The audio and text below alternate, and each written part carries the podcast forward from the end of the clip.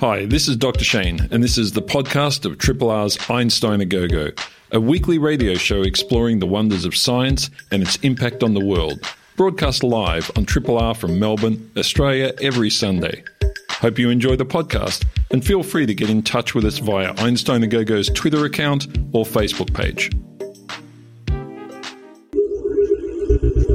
Triple R.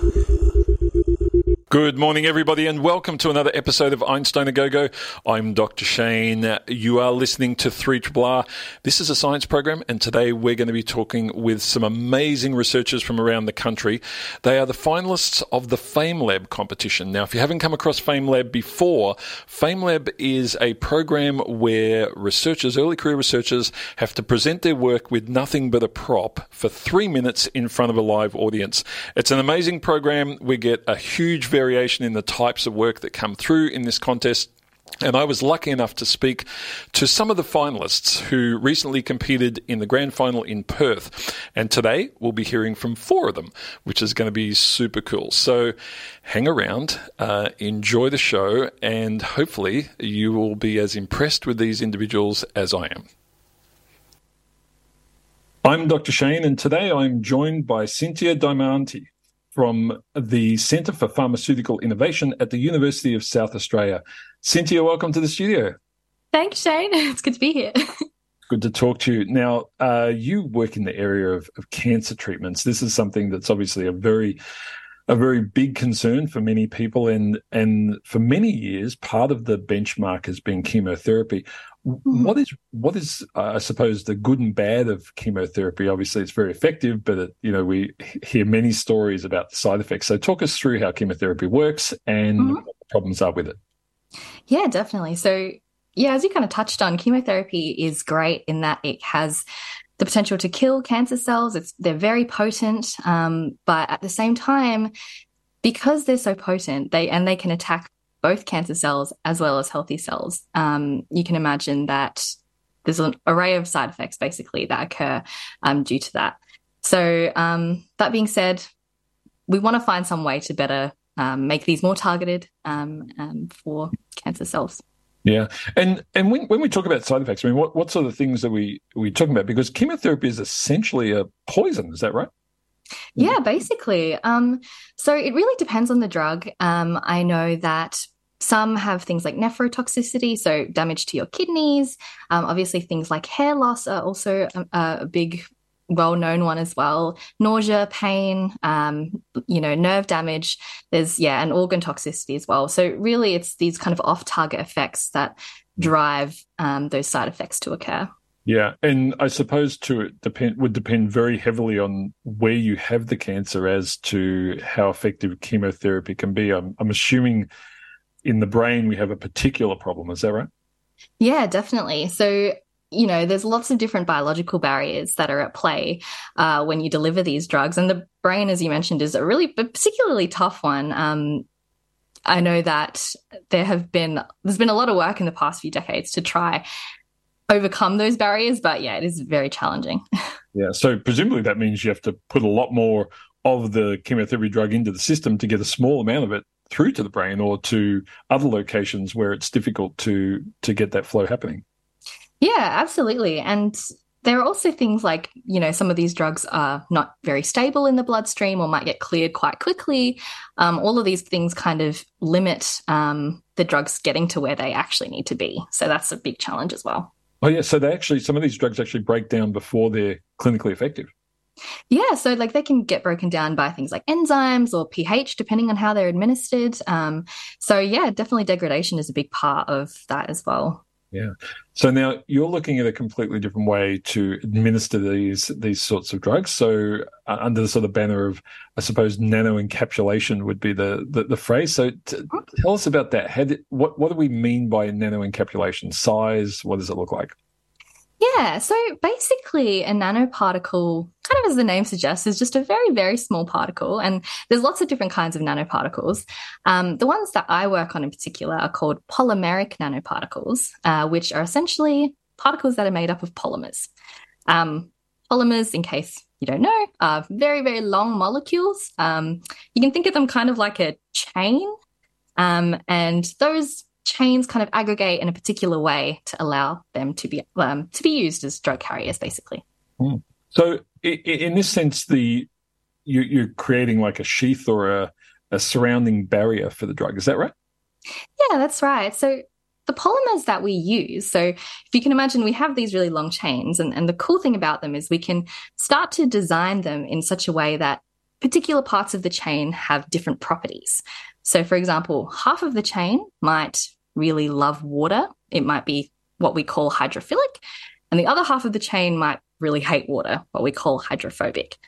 So the really interesting thing is because those two parts of the chain have such different properties, but they're still connected to each other, when we put them in a water-based system, let's say like blood, then those groups that don't like water really try their best to get away from it, and they they aggregate with one another. And that kind of forms this really unique kind of core that um, separates the um, those sections from the, the water environment. So, yeah. Yeah, so so that so essentially you're taking all these little parts, but they would, you know, they kind of shield themselves from the external environment. So they're traveling through the blood or whatever part of the body. What makes them release the drug that needs to be released that's been protected? And, you know, how do you determine where that would be and sort of control that? Yeah. So I guess one thing that I didn't touch on before was a lot of chemotherapy drugs, um, because they also really don't like water, they can nestle themselves into that uh, the core that I spoke about, right? And so what I do in my work basically is I take those polymers and I put special chemical groups on them so that when they make it into an acidic environment, they can sense that it's more acidic, and then they become protonated, or in other words, they gain a positive charge. And then when those polymers have that positive charge, they want to repel each other, kind of similar to how the same poles of a magnet might want to repel one another. And those positive charges force the nanoparticle to break apart, and the drugs that were previously hidden inside the core then have nowhere to go. They have to then escape, and that's kind of the basis of how we release the drug. Yeah, so where in the body, I mean, my obvious thoughts goes immediately to the stomach, but where do we find a, a more acidic environment? Yeah, that's a good question. Um, so the ones that we're targeting in particular um, are something called the endosome. So basically what happens is when a material, let's say a nanoparticle, is taken up into a cell, so it becomes internalized, usually that's through a process called endocytosis. When that happens, those materials become encapsulated in a little vesicle, and that vesicle is known as an endosome. So basically it's this little almost bubble inside a cell, and that endosome has a lower pH or a more acidic environment than the outside of the cell. So that's kind of the, the pH, the, the acidity that we're targeting. Yeah, and and so and it can get into the cell, like it, it just gets absorbed into the cell, or what's that transition sort of into through the cell membrane to, to reach that region? Yeah, so a lot of nanomaterials um, are like taken up into the cell by endocytosis. I know that in more recent years there has been um, the development of kind of nanoparticles that have special targeting groups on the outside um, that can basically bind to receptors on the surface and be taken up that way. Um, my research doesn't focus so much on that component, but yeah, there are definitely a, a bunch of different mechanisms that can be used basically to take up the nanoparticle into the cell. Yeah, interesting. And presumably this solves both problems, right? So this solves the problem of getting it to where you need it to go, but also presumably whilst in this encapsulated state, you're you're preserving the chemotherapy drugs so that they're not being, I suppose, gobbled up by the rest of the human body as it normally does, clear out things that we don't want to have in our bodies. Exactly, yeah. And and one um, analogy that people often use uh, in my field is the analogy of the Trojan horse, right, where, where basically the drugs are the, the little soldiers inside the horse, and they're basically delivering this this little gift of mm. a nanoparticle to the cancer cell. So, um, yeah, very much like that, definitely. Yeah. Now, where are we along the sort of development chain with these materials? Because I know it's often a very long pathway between when we start, you know, in the in the dish um, to where people can actually utilize these in, in actual clinical treatments. So how far along is this work at the moment? Yeah. So my particular work is still very preclinical. We're still trying to understand, you know, how different changes to the structure can impact how these nanoparticles behave and those downstream effects of that. Um, that being said, though, there are actually some um, nanoparticle systems that are either currently in clinical trials or even on the market as well. Some are available. So there definitely is, um, yeah, a movement towards that area, and we're getting closer and closer to seeing these uh, on the market, which is really yeah. exciting. Yeah, very cool. Now, I just want to have, get an image of what it looks like in the lab for you. It, I, I assume this is what I would sort of refer to as buckets of chemistry as opposed to one nanoparticle at a time. Is that right? Are you using, like, is this large-scale production as opposed to individual sort of creation of, of nanostructures? Yeah, definitely. So, so I guess, like, at a laboratory scale, we're definitely not making, you know, tons and tons of this stuff. But, um, yeah, like, when we synthesize these nanoparticles, there would be probably, you know, thousands or even millions of nanoparticles in a single um, small volume of, um, you know, material that we have. So, um, yeah, definitely um, not heaps, but enough to look into for sure. Yeah, look, it's fantastic stuff. And I think I, I'm guessing this becomes part of that arsenal where we, we have chemotherapy, we have immunotherapy, and we have excision and radiotherapy as well. And and I'm, I'm, my suspicion is, again, this becomes part of what is a a, a multi sort of um, system approach to to attacking cancer. Is that is that right? I mean, presumably it's part of that deal.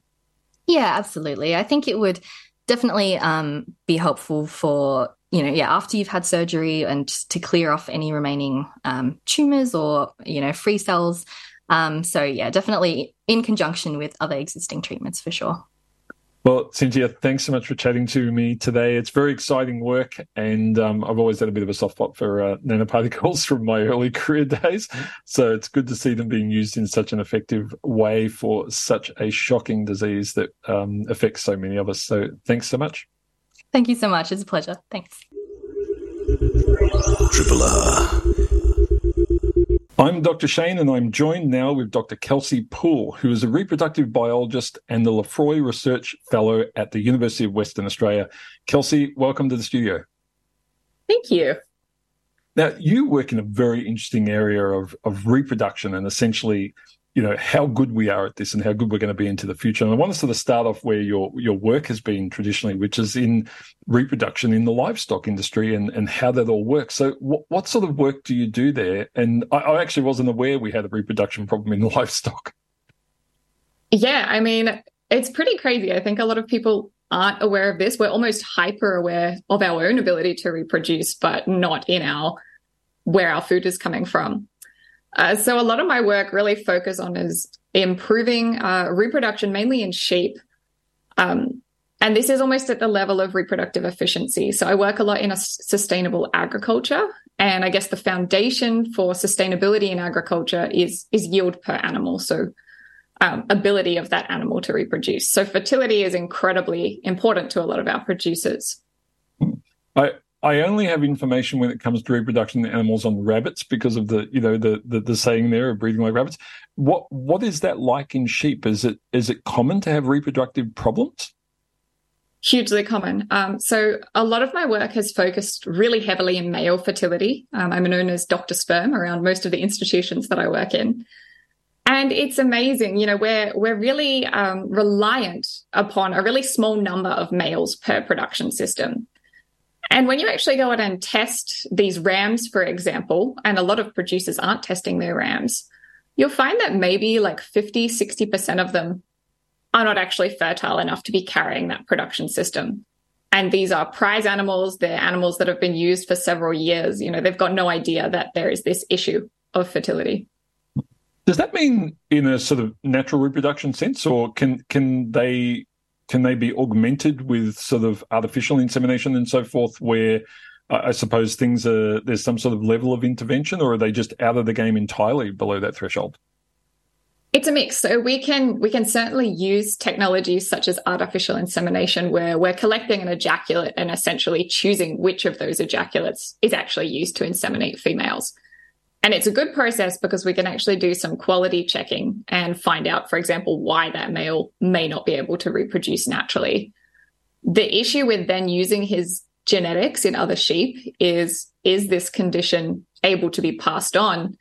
And by bypassing this issue with reproduction, are we then passing that on? And that's something we actually see in human society quite a lot as well. Yeah, so th- that's where I want to sort of transition to now, because, you know, we're all like to know how we're going as a species. Uh, are we seeing changes in our reproductive capabilities as humans? We are, and what's really scary is when we look at a, a holistic picture of how fertility has changed over time, there's been a real turning point for humanity around the nineteen fifties. You know, we had a lot of industrialization, our environment became a lot more urban. And alongside these changes, we started to see a really steady decline in fertility. And that's actually around a one percent decrease in the ability of couples to conceive over the each year for the last fifty years. Hang on. Are we talk, so one, one percent of them, one percent of the next bit. That, so what are we talking about in terms of the overall change in, in that capability over a fifty-year period? So we're talking about a fifty percent reduction, and at a biological level, we're seeing things like reduced sperm counts in men. Um, we're seeing an increasing level of disorders in women, so uh, common things like endometriosis, uh, where we've got this displacement um, of endometrial tissue throughout the body. Uh, and often the cause of the infertility is actually really hard to pin down. So we've got a decrease in the ability to reproduce. We don't one hundred percent know why. Yeah, it's interesting. I mean, when you mention endometriosis, I think it's almost ludicrous that sometimes uh, doctors are actually recommending pregnancy as a solution to that problem. But of course, it's a, one of the big factors involved in infertility. Absolutely. And I think medicine is still catching up to what we know about reproductive disorders and fertility in general. I mean, when we have a lack of scientifically based recommendations that we're able to give to these couples. Mm, interesting. So, you mentioned this is sort of over the last sort of fifty years or so. What's in our environments, presumably, that is causing this reduction in fertility? And is that affecting uh, males, women, or uh, males, males and females, or both? It's both. Uh, a lot of my research focuses in on male fertility because, to be quite frank, it's much easier to find the biological basis of male reproductive disorders than it is for women. Uh, we've got a few different factors here, right? Like our environment is always having this constant interplay with our physiology, um, and that includes reproductive physiology. So we've got things like climate change. We know that we've got these increasing temperatures. We've got these compounds called endocrine-disrupting compounds. Um, this can be anything from plastics that we use in, say, like food pla- packaging or drink bottles, uh, the ink used on printed receipts, so don't touch or keep your receipt paper. It can be these phytoestrogens or plant estrogens that are present in things like our crops, our fruit and our veg, um, and herbicides and pesticides. So a lot of chemicals and things that you'd find in your household actually have the ability to, to interact with our whole system, um, and that changes the way that our body functions. Yeah, that's interesting. So how would one avoid those things? I mean, you just went through a short list. I'm sure the the, the full list is much longer. But that seems almost unavoidable in today's society, all of those particular items. I think exposure to these things is inevitable. Uh, it's really scary, you know. You can't avoid them. And I think on a broader scale, to reduce the presence of these compounds in our environment, we need to start finding suitable alternatives, so things that don't challenge our ability to reproduce. But this is kind of easier said than done. You know, we replace one plastic with another. It turns out it can still change ourselves just through a different pathway. So understanding how these compounds actually cause these reproductive disorders is really important. Yeah, interesting.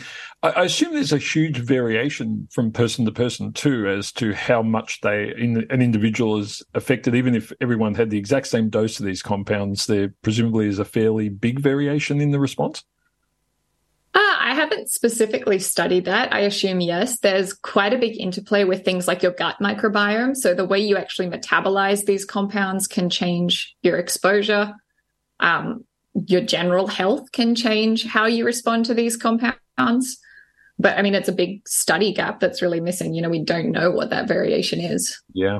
Now, you mentioned in sheep, of course, that you don't want to pass on this problem to future generations if there is a fertility problem in that particular sheep by by artificially sort of bypassing that natural um, process. In humans, with things like these endocrine disruptors and so forth, what's what's happening there in terms of what I might potentially pass on to my offspring in terms of the damage that's already been done to me?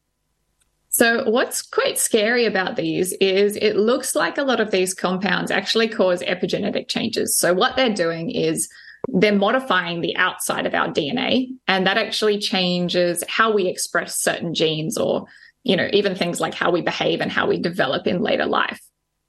And a lot of my work is actually finding that these permanent epigenetic mutations are actually on the sperm cell. So it's it's that cell that's carrying your genetic material to your future offspring. A lot of these cells are still quite functional. They could still fertilize an egg. They could still contribute to an embryo. But they've got these odd mutations in that genetic material that then present potentially as infertility in the future generations. Yeah, interesting. Are we able to offset that in some way? We've actually done some modelling. So part of my work uses uh, fruit flies to sort of model the long-term impacts of these. And what we recently did was ran this model where we looked at introducing these non-exposed or safe individuals into a population whose parents had been exposed to these endocrine disruptors. And you can actually see in real time, this population tries to adapt. So the brunt of the reproductive cost tends to fall on the male. These flies adapt by favouring the survival of female offspring. But what we see over multiple generations is a lack of reproductive recovery. So, you know, this population tries to keep going, uh, but this subfertility or a, a proportion of that population that can't reproduce actually persists. The, this is scary stuff. So if it, it, when you're working with fruit flies, of course, you, you have many generations to study. Have you seen the complete collapse of a system of fruit flies as a result of this sort of fertility problem? I haven't seen the complete collapse. I mean, we sort of play around with dosages. We're like, oh, how much can we actually give these little guys before they completely become infertile? At levels in a diet that represent, say, a diet where you're eating like soy products every day, where you were exposed to pesticides every day, like heavy sort of exposure, within sort of two to three generations, we're not really getting successful reproduction, or the individuals that do survive are not particularly viable. They don't survive for very long. Wow. This is the scary stuff, Kelsey. So you mentioned how far our, our sort of ability to reproduce and so forth had dropped over the last fifty years. How are we tracking in terms of the human race into the future? What what are we looking at? Are we in trouble in one hundred years, two hundred years, one thousand? What, what's that looking like if we don't intervene? I mean, the modelling is really scary. Given that we've we've seen a fifty percent decrease in the last fifty years, we're sort of frantically trying to keep up with these medical interven- interventions. Mm. The issue with that is that by bypassing this infertility, we are passing it on. Uh, so projections are saying sort of within the next one hundred years or so, we are going to be almost one hundred percent reliant on these reproductive technologies to actually form a viable pregnancy. Yeah, interesting. There's been such a focus on, you know, reproductive capability on women over the decades, you know, and, and it seems as though, you know, that's something that's often thrown at women as as them being the problem. But it, it seems in this case, like you're talking about quite a substantial issue with the male part of our population and the, the quality of sperm that they can produce. That that seems like, you know, a shift that we need to make in terms of the way we talk about this that's quite substantial. I think talking about it is actually the key, you know.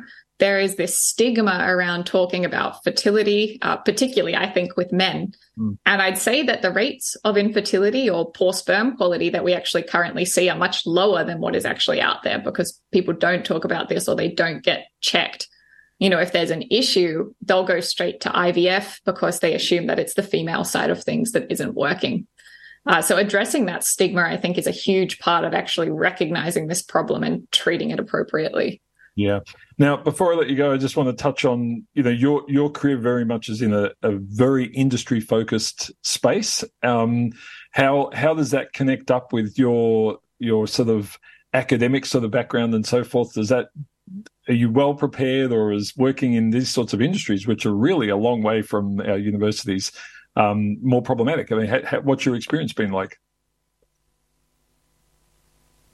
Honestly, it's an incredibly hard but rewarding niche to work in. Um, I feel like I'm always kind of caught between two worlds because a lot of the research that is really valued by industry doesn't really float in an academic system. You know, we've got one system that's looking at your publication track record and, you know, you could find a novel protein that does absolutely nothing, but if it gets into Nature, then you're the top researcher in your field.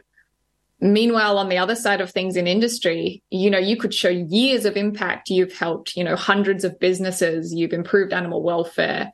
Uh, you've found a biological cause of something, but it's in an agricultural species. And it's just not valued in academia. You know, we don't have a nice way to coexist with industry and academia at the moment.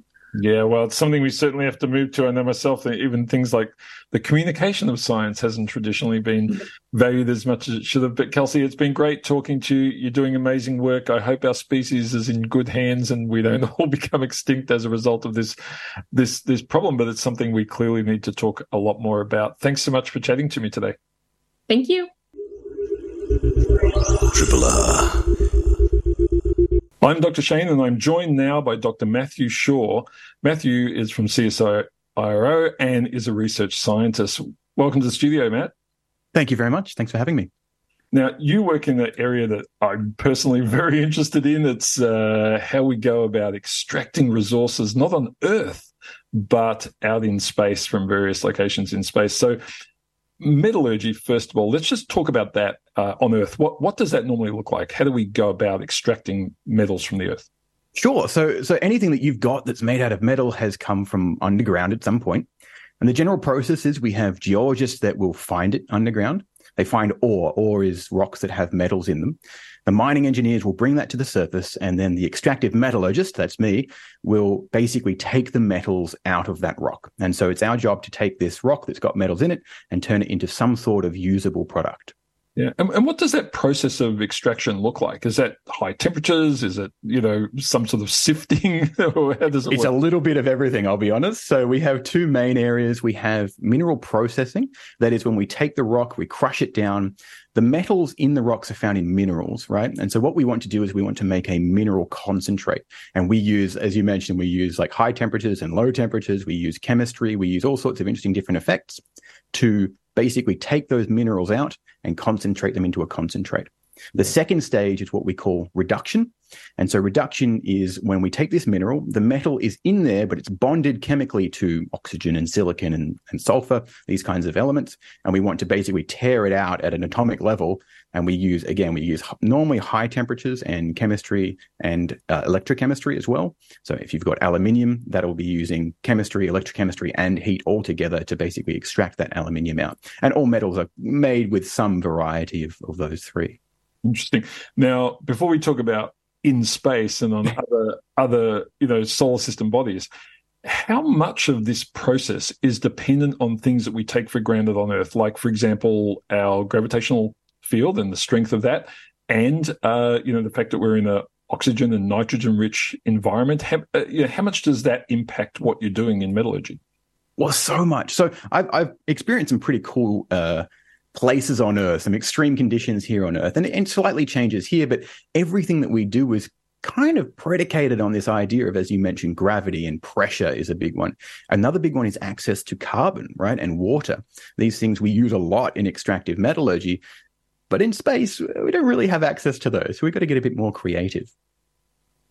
If we go somewhere like the moon, so there's there's a lot of excitement at the moment. The As we're recording this interview, we're somewhere between the Artemis one and the Artemis two um, missions. So these are the, you know, the return missions of humans back to the moon by, I think, Artemis three will be the deal. But, you know, there's much more there in terms of setting up long-term facilities and so forth on, on the moon.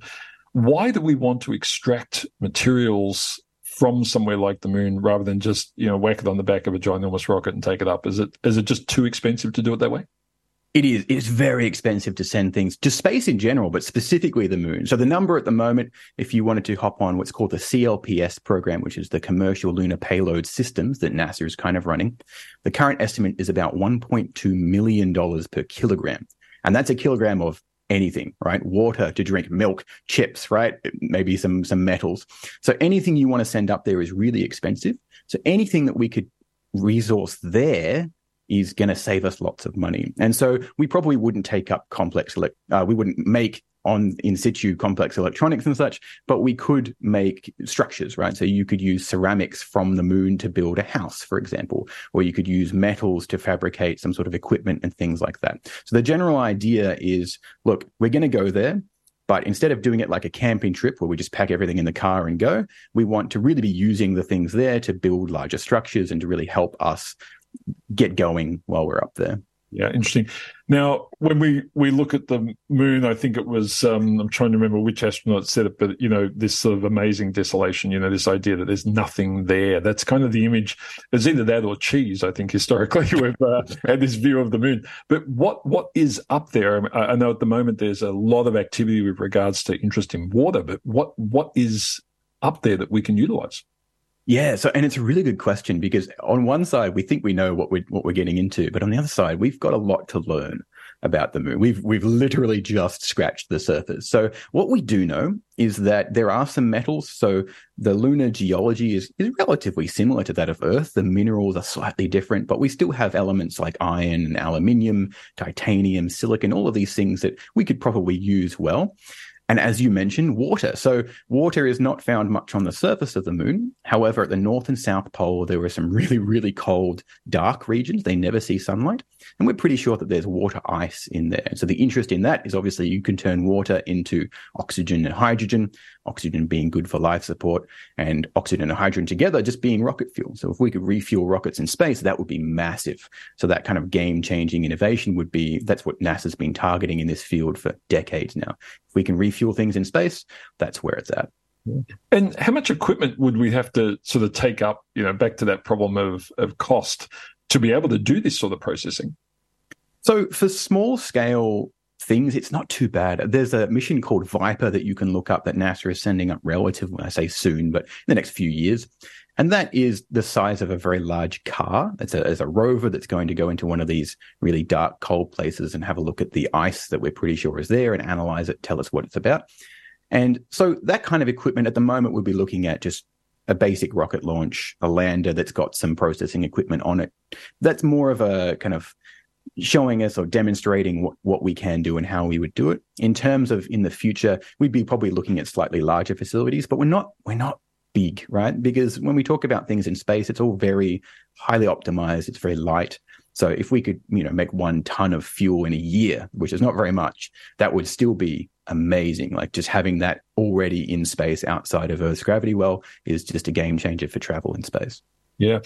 One of the things, of course, that is uh, something we don't think about often with the moon, of course, is that the, the normal weathering conditions that we have here are not uh, available to us on the moon. So that means a lot of the dust, a lot of the components that are on the moon are very sharp, which is something people often don't think about. Is is that sort of going to be a challenge for, for the way we go about some of this material, the fact that the, the material itself may be quite different to what we're used to processing on the Earth? Very much so. So yes, the, the lunar regolith, the regolith is kind of the dusty, unconsolidated layer on the surface of the moon. And it's very interesting. It's got some cool properties. But you're right, the dust on the moon is insane. So it's formed by micrometeoric impact. So very, very sharp, shard-like, almost glassy material. And it's kind of really electrostatic. It's sticky. It's everywhere. It's absolutely horrendous. It is probably one of the biggest challenges we face in going back to the moon. So that's going to be really challenging in terms of technology, of how we stop that destroying our equipment, right? Because that's one of the, the problems is if we do things like we do here on Earth, it's not going to work. It's all going to break and it's way too far away to repair easily. So we definitely have to be considering either mitigating that, getting rid of the dust entirely, and certainly not creating more. Here, the moon, you know, three and a half days, I'm there, I'm back. It's, you know, it's a relatively short journey. But if we talk about Mars, which is, you know, the big dream, I suppose, for many, how do things change there? We've got, what, zero point eight of um, our gravity here on Earth or, or, you know, close to it. Uh, but there's a lot of different materials. Is there some really interesting stuff there, or do we just not know that yet? Again, we, we're suffering kind of the same issue that we do with the moon is we, we've scratched the surface, but we've got a lot to learn about Mars and its geology and what resources are there. What we can say, which is really exciting, is that there is carbon in the atmosphere of Mars. So the moon doesn't have an atmosphere, which is kind of exciting in and of itself. On Mars, it does have a bit of an atmosphere. And NASA has already demonstrated with their MOXIE experiment that they've extracted oxygen from carbon dioxide on Mars, which is pretty exciting. But what that means is that this is a really, when it comes to metallurgy and astrometallurgy, this is really good for us because, again, we use a lot of carbon here on Earth. It's very good at making metals. And if we already have that on Mars and we know that there's iron in the rocks on Mars, that's going to make our job quite a lot easier. It's still going to be challenging to develop that tech and send it up there, but probably slightly easier to extract metals on Mars than on the Moon. Yeah, interesting. Matthew, we've been talking a lot about, you know, the Moon, Mars, but in developing these technologies, do you think that will shift the way we go about all of this sort of uh, material extraction here on Earth? I suspect so. I suspect that the type of fields that we have to look into and the innovation that we need to make to get there is going to be very, very relevant here on Earth. So, for example, if I wanted to make iron on the Moon, what does that process look like, right? I mean, it's got to be a long way away, so probably remotely operated. We're moving towards that here on Earth, but it's a challenge. What else? Well, I need to be able to operate, you know, with high energy efficiency. I don't want to be wasting energy. There's not massive energy grids up there. So it needs to be an energy efficient process. Okay, that's good. Well, what about these, these chemicals? I mentioned we use carbon. Well, we don't have carbon on the Moon. So if we're going to take it up there, we could, but we want to recycle all of it. Zero waste processing on the Moon if we're doing that, or not use it at all. We could use electrochemical processes and just electricity to make this metal. So if we could have a remotely operated process that's energy efficient and doesn't use chemicals or recycles them all, that's probably relevant here on Earth. Yeah. And just finally, Matt, do you um, do you sort of simulate the, the Moon-type environment in the lab somehow? Uh, how do you go about that here on the Earth, like testing these these things in our environment? We try to. It is very difficult. So we would love to use real moon rocks to test things, but apparently they're expensive. I don't know.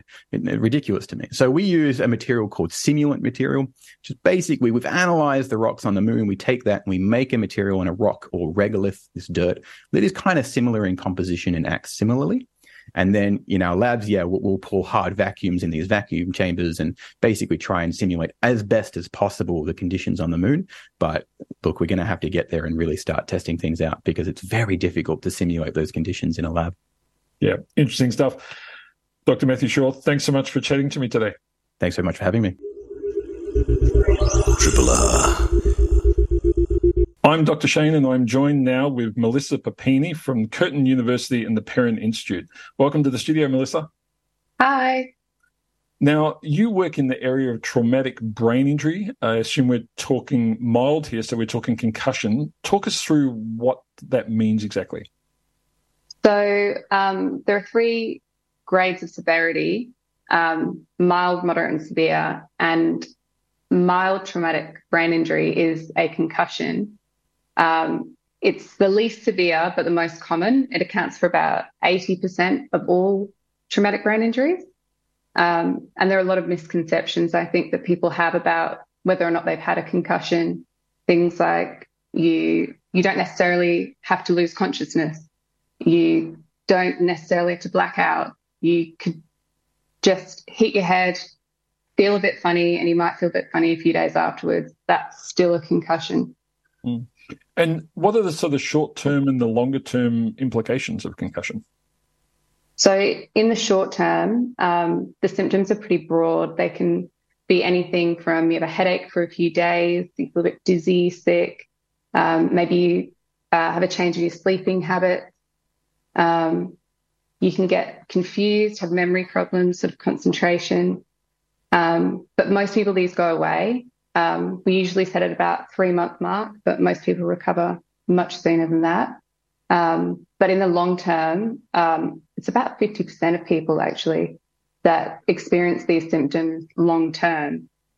Um, and they, and some people just don't go away. So you could have a headache from one concussion for years.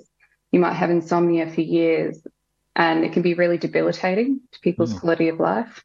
Yeah, indeed. And so if I have this sort of injury and you, you whack me in a M R I machine or a, a C T scanner, do you see anything, or is this completely um, not within our range of imaging at the moment? No. So that's one of the biggest problems, is it's invisible in those kind of um, situations. So if you have a concussion, you go to hospital, sometimes they'll give you a C T scan or an M R I just to check for bleeding or a skull fracture, but the type of bleeding, you don't get a skull fracture with uh, concussion usually, unless it's a complicated concussion. Um, and bleeding, it's microbleeds. You can't see it. The scans just aren't sensitive enough. So it just comes back and it looks like it would look the same if you scanned it the day before the concussion. So right. That's the really big problem. So presumably then the uh, the diagnosis of concussion is based on some sort of cognitive interview or, or just uh, symptom-based diagnosis. Is that how it works?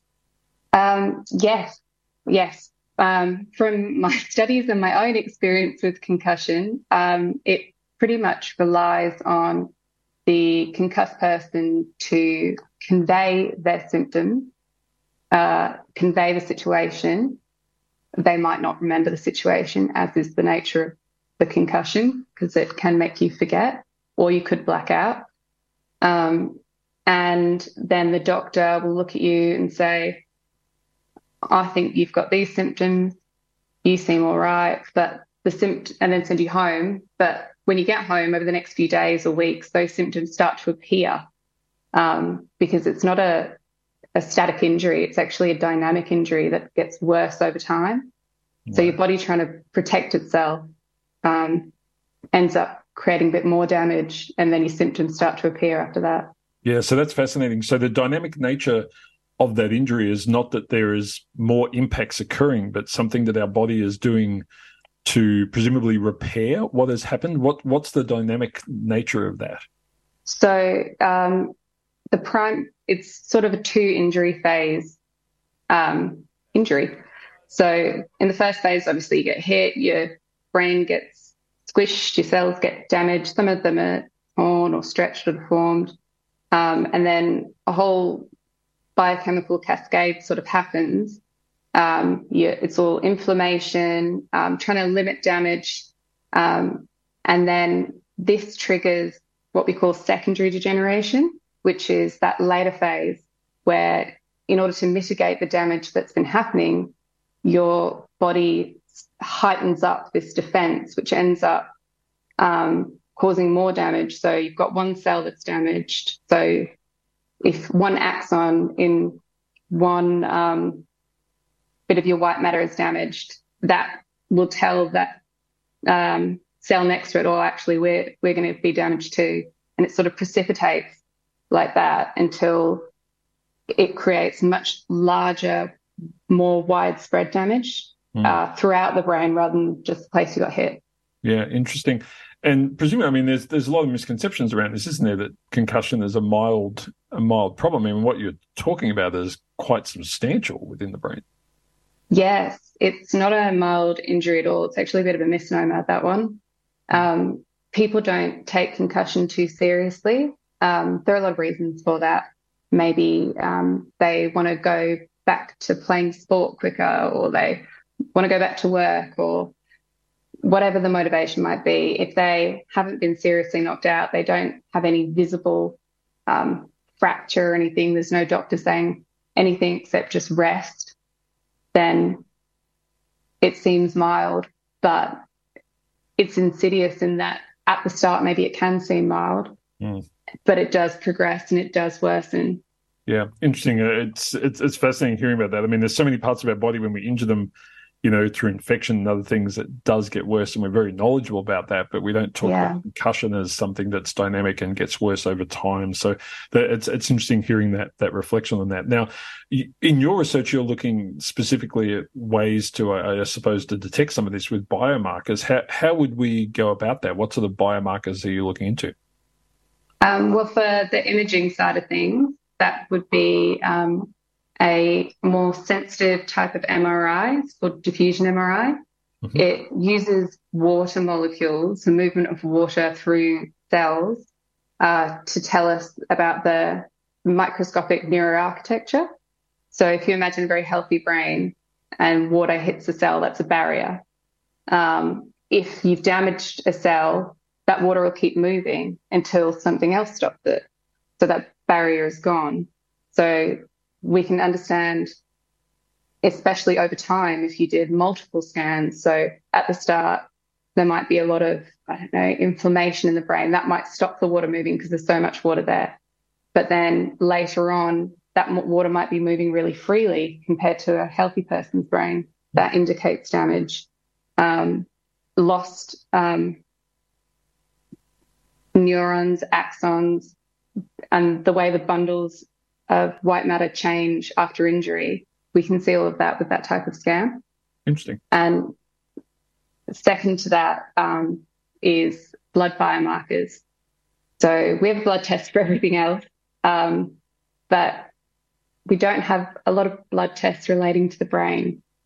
Um, but like any like any organ in the body, if you damage it, your body clears away that damage. It can't sit in the brain. It has to go. So the processes in which that happens are still a bit of a mystery. um, but some of it is released into the cerebrospinal fluid. Some of it's released into the, into the blood. So these are fragments of the cell that are damaged. So if you've got a bit of axonal cytoskeleton in your blood, you probably shouldn't. And that's a sign your brain's been injured and there's axonal damage there. Mm. So, so that's interesting. So presumably then, you know, we would have to, you know, when someone presents for stroke, uh, so stroke, not, not stroke, when, when they present for brain damage um, caused by, or any sort of damage caused by concussion, there there would need to be a time sequence of these measurements to to pick that up. Yeah, I mean, if you yes. did yeah. some of those scans too early, presumably you might get a false negative in terms of how severe the person's condition is. Is that right? Yes, that's that's exactly right. So um, a lot of the research um, is done over sort of different time points. Um, it's not really standardised as of yet. So some of these, especially the blood biomarkers, some of these taken um, in if you don't if you take them after twelve hours following the injury, you're not going to find them. Um, some of them get cleared out after twenty-four hours. Um, some of them even six hours. Mm. But it needs to be a sort of serial sampling um, at different time points. There are very few that sort of have a weird kinetic profile where they suddenly drop after a concussion and then just start rising. And it's been seen all the way up to a year or more. Wow. Yeah. And presumably, would we be able to identify also at that point who's more likely to have a have a longer term problem than those that um, that don't? Is that just due to severity in the concussion, or is it person dependent? Um, that's a tricky one. Uh, there are a lot of factors that um, research has highlighted that mean that someone might have prolonged recovery. Um, one of them is being female. Mm-hmm. Um, the other is having pre-existing mental health issues. Um, so maybe you've already got um, anxiety or depression, you will have a prolonged recovery most of the time. Mm. Um, people who've got um, who've already had a concussion. So if, if someone plays footy, they've had five concussions in a season. That last one might just be the one that's longer to recover for. And the unfortunate part about that is we've, we're trying, but not a lot of people um, have included those demographics in studies um, because they might influence the other factors. So they might influence um, whether or not this cohort recovers or these players can return to sport. So often... Um, especially um, neuropsychological issues, those people are excluded from the work, which is a shame. Yeah, it's interesting, isn't it? I mean, there, there's some of the key factors that would play into change in lifestyle and change in capability, but if we're not measuring them and we're not monitoring them, then the sort of research we can do is is quite quite limited, presumably. And, uh, you know, especially yeah. I, I could see where women in particular are dealt with very differently in the health system, and the you know, the engagement level there is much lower um, as as a result. And so you can imagine that that would affect their recovery as well.